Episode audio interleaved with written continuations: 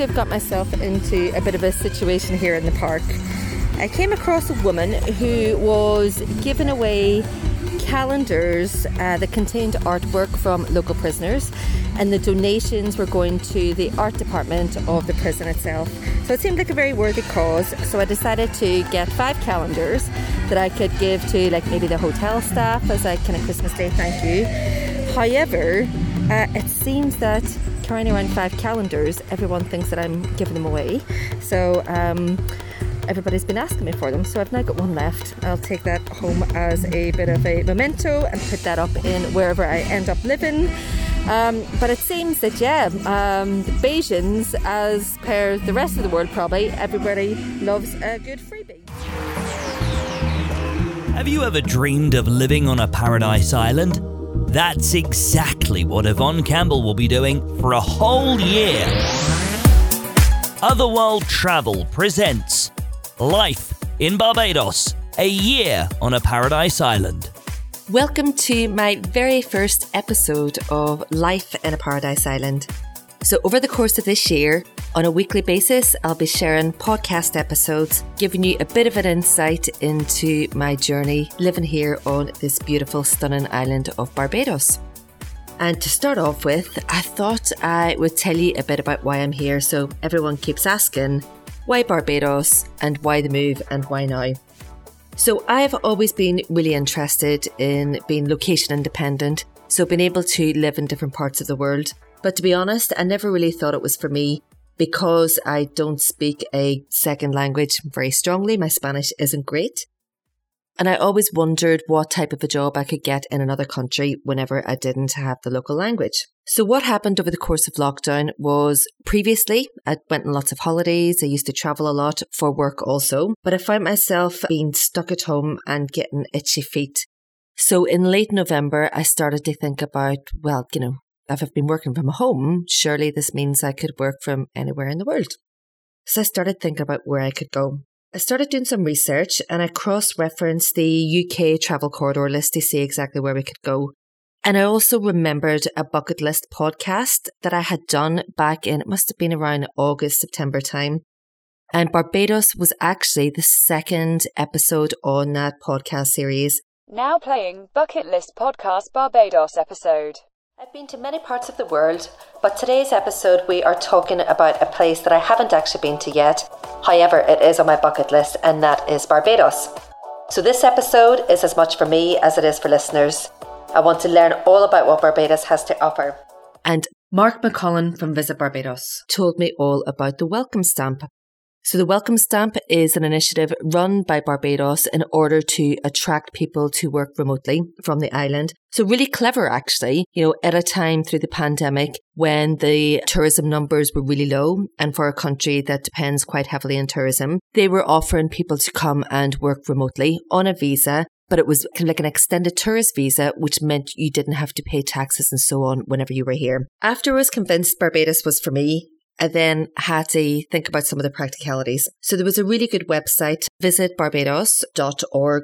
It had all the information that anyone who is moving there would need to think of. So I read up on everything that was needed to make sure I was eligible. And the eligibility criteria required work in a different country, so making sure you had a stable income. And the other thing was around medical insurance, and you needed to be able to come for a year, I suppose. Well, it's unlimited. You don't have to come for a whole year, but you can kind of come in and out for a year if you wanted to. So I went ahead and booked my flight the following morning, and then I applied for my visa, which was really straightforward. So it was probably the other way around. Most people would have applied for their visa first, but I was so excited by the opportunity, I booked my flight. It was a flexible ticket, so, you know, if anything did go wrong, I wasn't completely tied to the spend on the flight. Luckily, within a few days, I got a response from my visa and I was told that I was accepted. And from there on in, I started planning. I was seeing my family that week, so luckily we managed to see each other in a window of all the restrictions.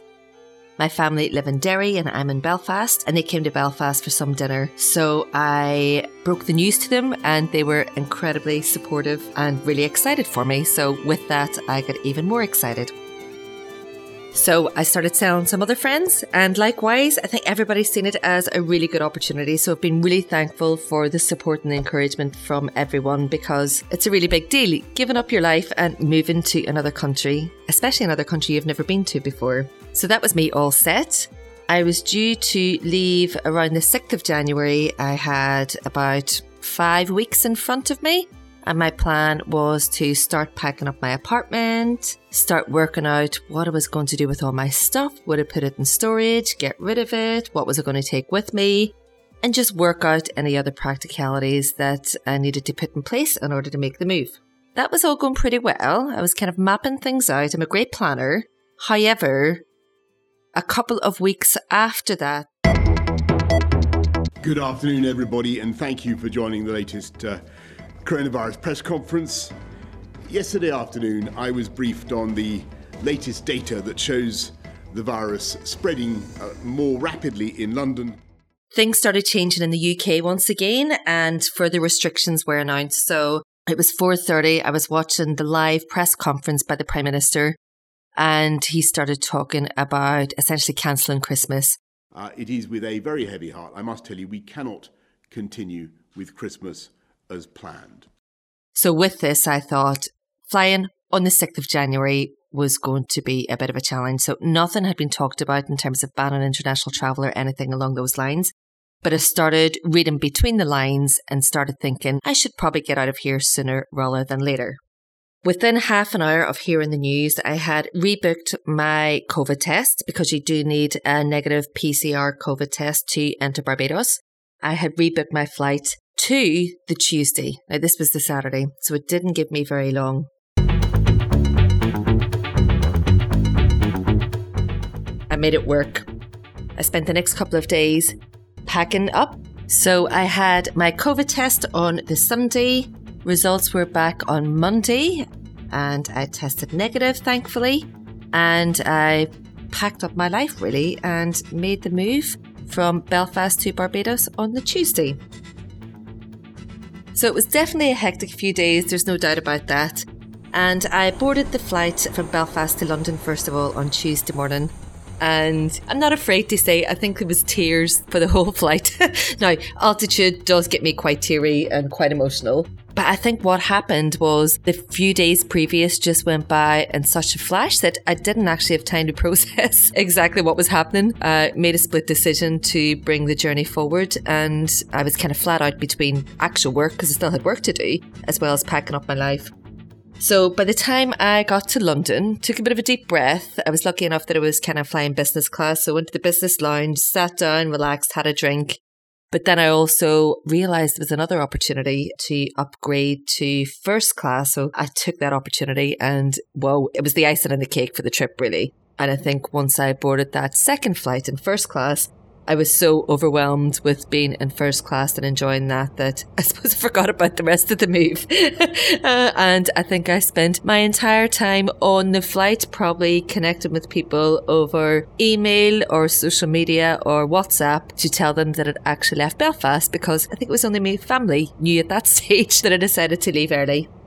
So I had an amazing flight, really well looked after by the British Airways staff. Very comfortable journey. If anyone ever has the opportunity to upgrade to first class, you know, once in a lifetime opportunity for most of us, give it a go. And a little tip for you, try doing it at the airport, because it was a hell of a lot cheaper than it would have been booking it in advance. So why not give it a go sometime?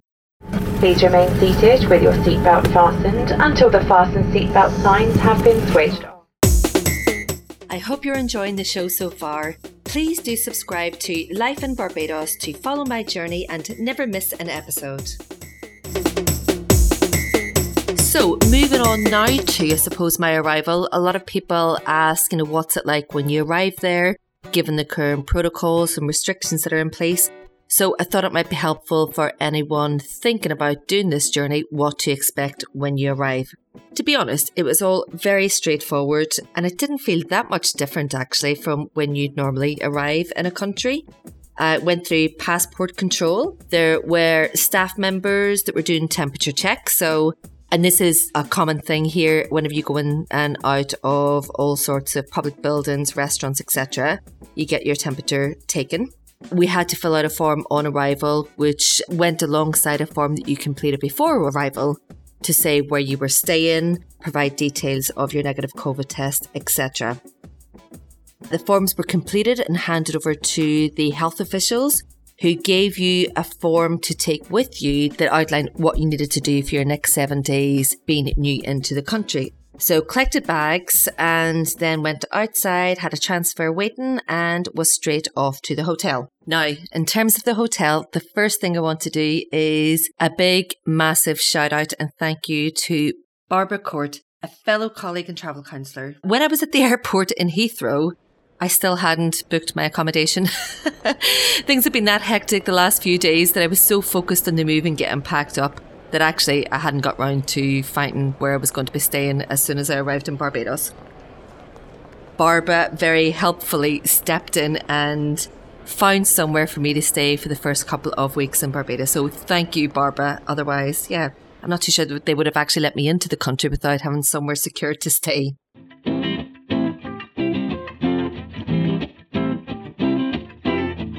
So I stayed in Seabreeze, and Seabreeze is a lovely family hotel that is in the south of the island. So I booked into the Seabreeze Hotel, and whenever you book into a hotel here for your first few days on arrival, it needs to be approved by the Ministry of Health as a quarantine hotel. So what that means is that the hotel, or say the villa that you're staying in, has been approved for any visitor to quarantine whilst they await a second PCR test and result. So the Seabreeze turned out to be one of the better options. They had got lots of praise from the government in terms of how they were handling quarantine. A lot of places had various different restrictions in place where you might not have been allowed to leave your room, or you might have had to be back in your room by a certain time of the evening. But Seabreeze were quite clever in terms of how they constructed quarantine to make sure that both the staff and the visitors were safe. Welcome to the Seabreeze Beach House by Ocean Hotels, a chic, boutique, family-owned luxury all-inclusive resort on the stunning island of Barbados. We're so happy to be able to welcome back visitors from all over the world and have created our very own stay safe policies for the protection of our staff and our guests alike. So there was a specific part of the hotel where all quarantine guests would stay in, and you were not allowed to mix with people in the other part of the hotel who'd already had their negative tests back. There was a restaurant that could be used, so the restaurant served breakfast, lunch and dinner, and you could also access a snack menu during the day as well. You had drinks from a bar, so you could kind of order drinks to come and go. There were loungers around by the pool and some decked area. There was a pool for communal use. However, you needed a time slot to go into it, so you couldn't be in the pool with other families or other kind of individuals who were staying within the quarantine facility. The hotel was able to arrange the second COVID test for the following morning, and there was a view of the beach, but you weren't allowed onto the beach. Now, what I would say is the restrictions and the requirements around quarantine change on a regular basis here. So that setup is not happening at the moment. And everyone who comes to the island has to stay in the room before they get the results of their second COVID test. Now, that may or may not change again. Who knows? But I think it's really important for you to understand and do your research before you come to see what you might be letting yourself in for. I noticed over the last few days that for those who are now quarantining in the room, the hotel are putting on some activities or entertainment that people can do on the balconies. So yesterday during the day, one of the staff members held a bit of an outdoor exercise class that everybody was able to do in their balconies. And then last night I saw a movie being played around the pool area.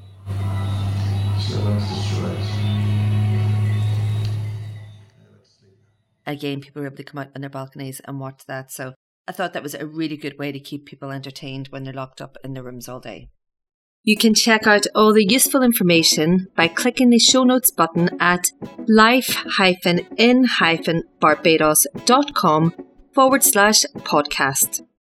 So I arrived, realized that all these facilities was at my disposal, which was amazing because I wasn't expecting that. I was actually expecting to stay in my room for the whole time. So I enjoyed a few days in quarantine, enjoying the sunshine, reading my book, video calling people back home to show them the views of the beach. I'm sure much to their dismay. But I must say, I was pleasantly surprised at the quarantine experience.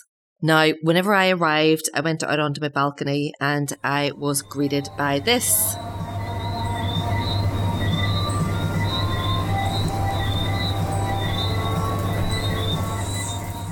So immediately I was in the Christmas mood and I was fascinated by the sound of what I think are whistling frogs.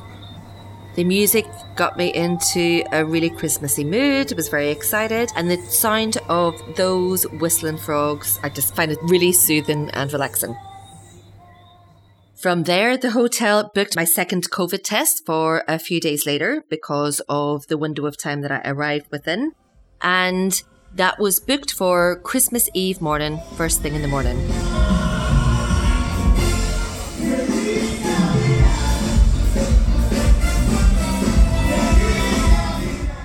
The nurse had told us that there was a bit of a backlog in the lab, so not to expect our test results for about 72 hours. But to be honest, I didn't mind that I was going to have to spend Christmas Day in quarantine because look at where I was. And whenever you see some of the photographs on my Instagram page, I think you'll understand that's a very small sacrifice to be made for spending an entire year in this beautiful island. So it is Christmas morning, it is 5:45. That's one of the things I'm finding in Barbados is you're to bed early and up early in the mornings. And I have just woken up to notification that I have an email from the nurse who done my COVID test. So I am just opening up my laptop and see what the email says. Let's see. Okay. So from the nurse, good evening Yvonne. Oh, this came through last night. God, came through at 10 o'clock last night actually. You have tested negative for COVID-19. Woohoo! You know what this means? I get released today and I can go and enjoy Christmas. Oh my God, this is the best news ever. I cannot tell you, I was like a kid on Christmas morning. I jumped out of bed and it was probably the best adult Christmas present I've ever got. Surprise, was not expecting that. Yeah. The nurse said, you definitely won't get the results tomorrow. That's what she said yesterday. So the negative test meant that I was free of quarantine and I could, go over to the other side of the hotel and start enjoying some of the Christmas festivities out of quarantine. So it's now 6 a.m., 15 minutes since I noticed that I got my test results in. Really super excited. One of the things that came up last night in social media was a lot of people talking about Queen's Park in Bridgetown on Christmas morning. So there's a big Christmas tradition. People generally go to church at around 5:30, then head on to the park where there's lots of live music, festive, Christmassy, everybody's dressed up to the nines, and I was a bit gutted that I wasn't going to be able to make it, especially since I would be stuck in quarantine whilst everybody else was out having fun. But I am just off the phone to reception and they think that they can get me a transfer to take me to Queen's Park. It's about a 20-minute drive away. Our next selection will be It's the Most Wonderful Time of the Year.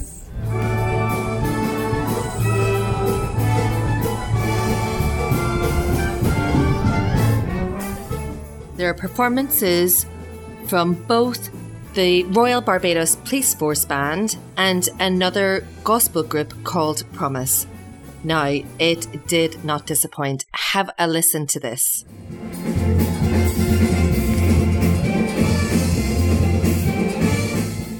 How could that not set you up for an amazing Christmas day? I must say it was an experience. One of the things you probably won't understand from the audio clips that you just heard was the fashion on the day. So everybody was dressed in their best suits, including a group of around 10 gentlemen who were very dapper indeed. Have a look at the photographs in the show notes and you will understand what I mean.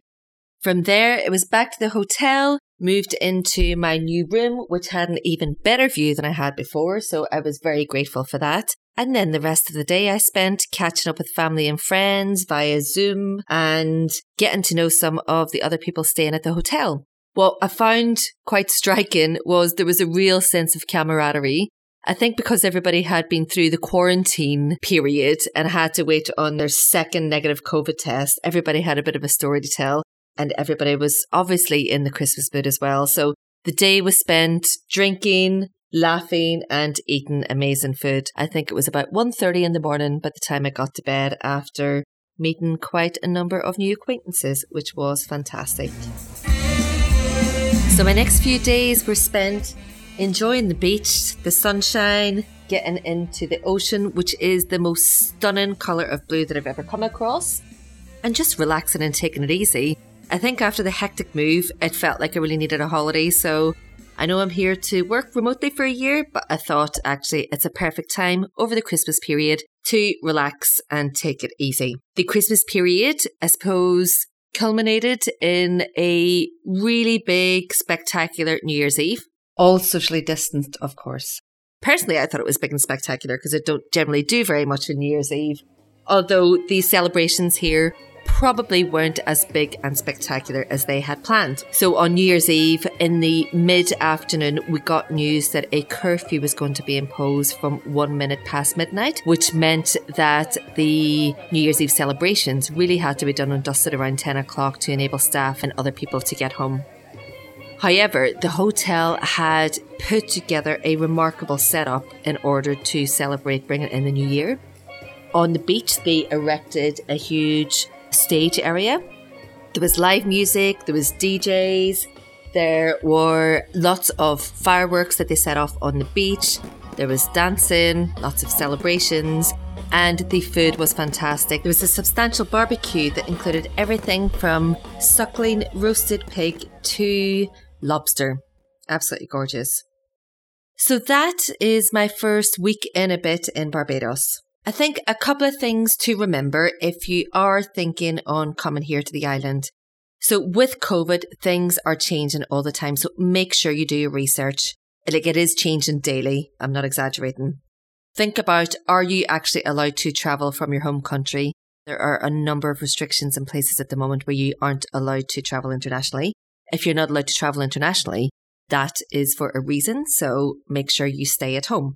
However, if you are able to travel, it's worth understanding the exact quarantine and restrictions that you'll be faced with when you arrive here in Barbados. You can check out all the useful information by clicking the show notes button at life-in-barbados.com/podcast.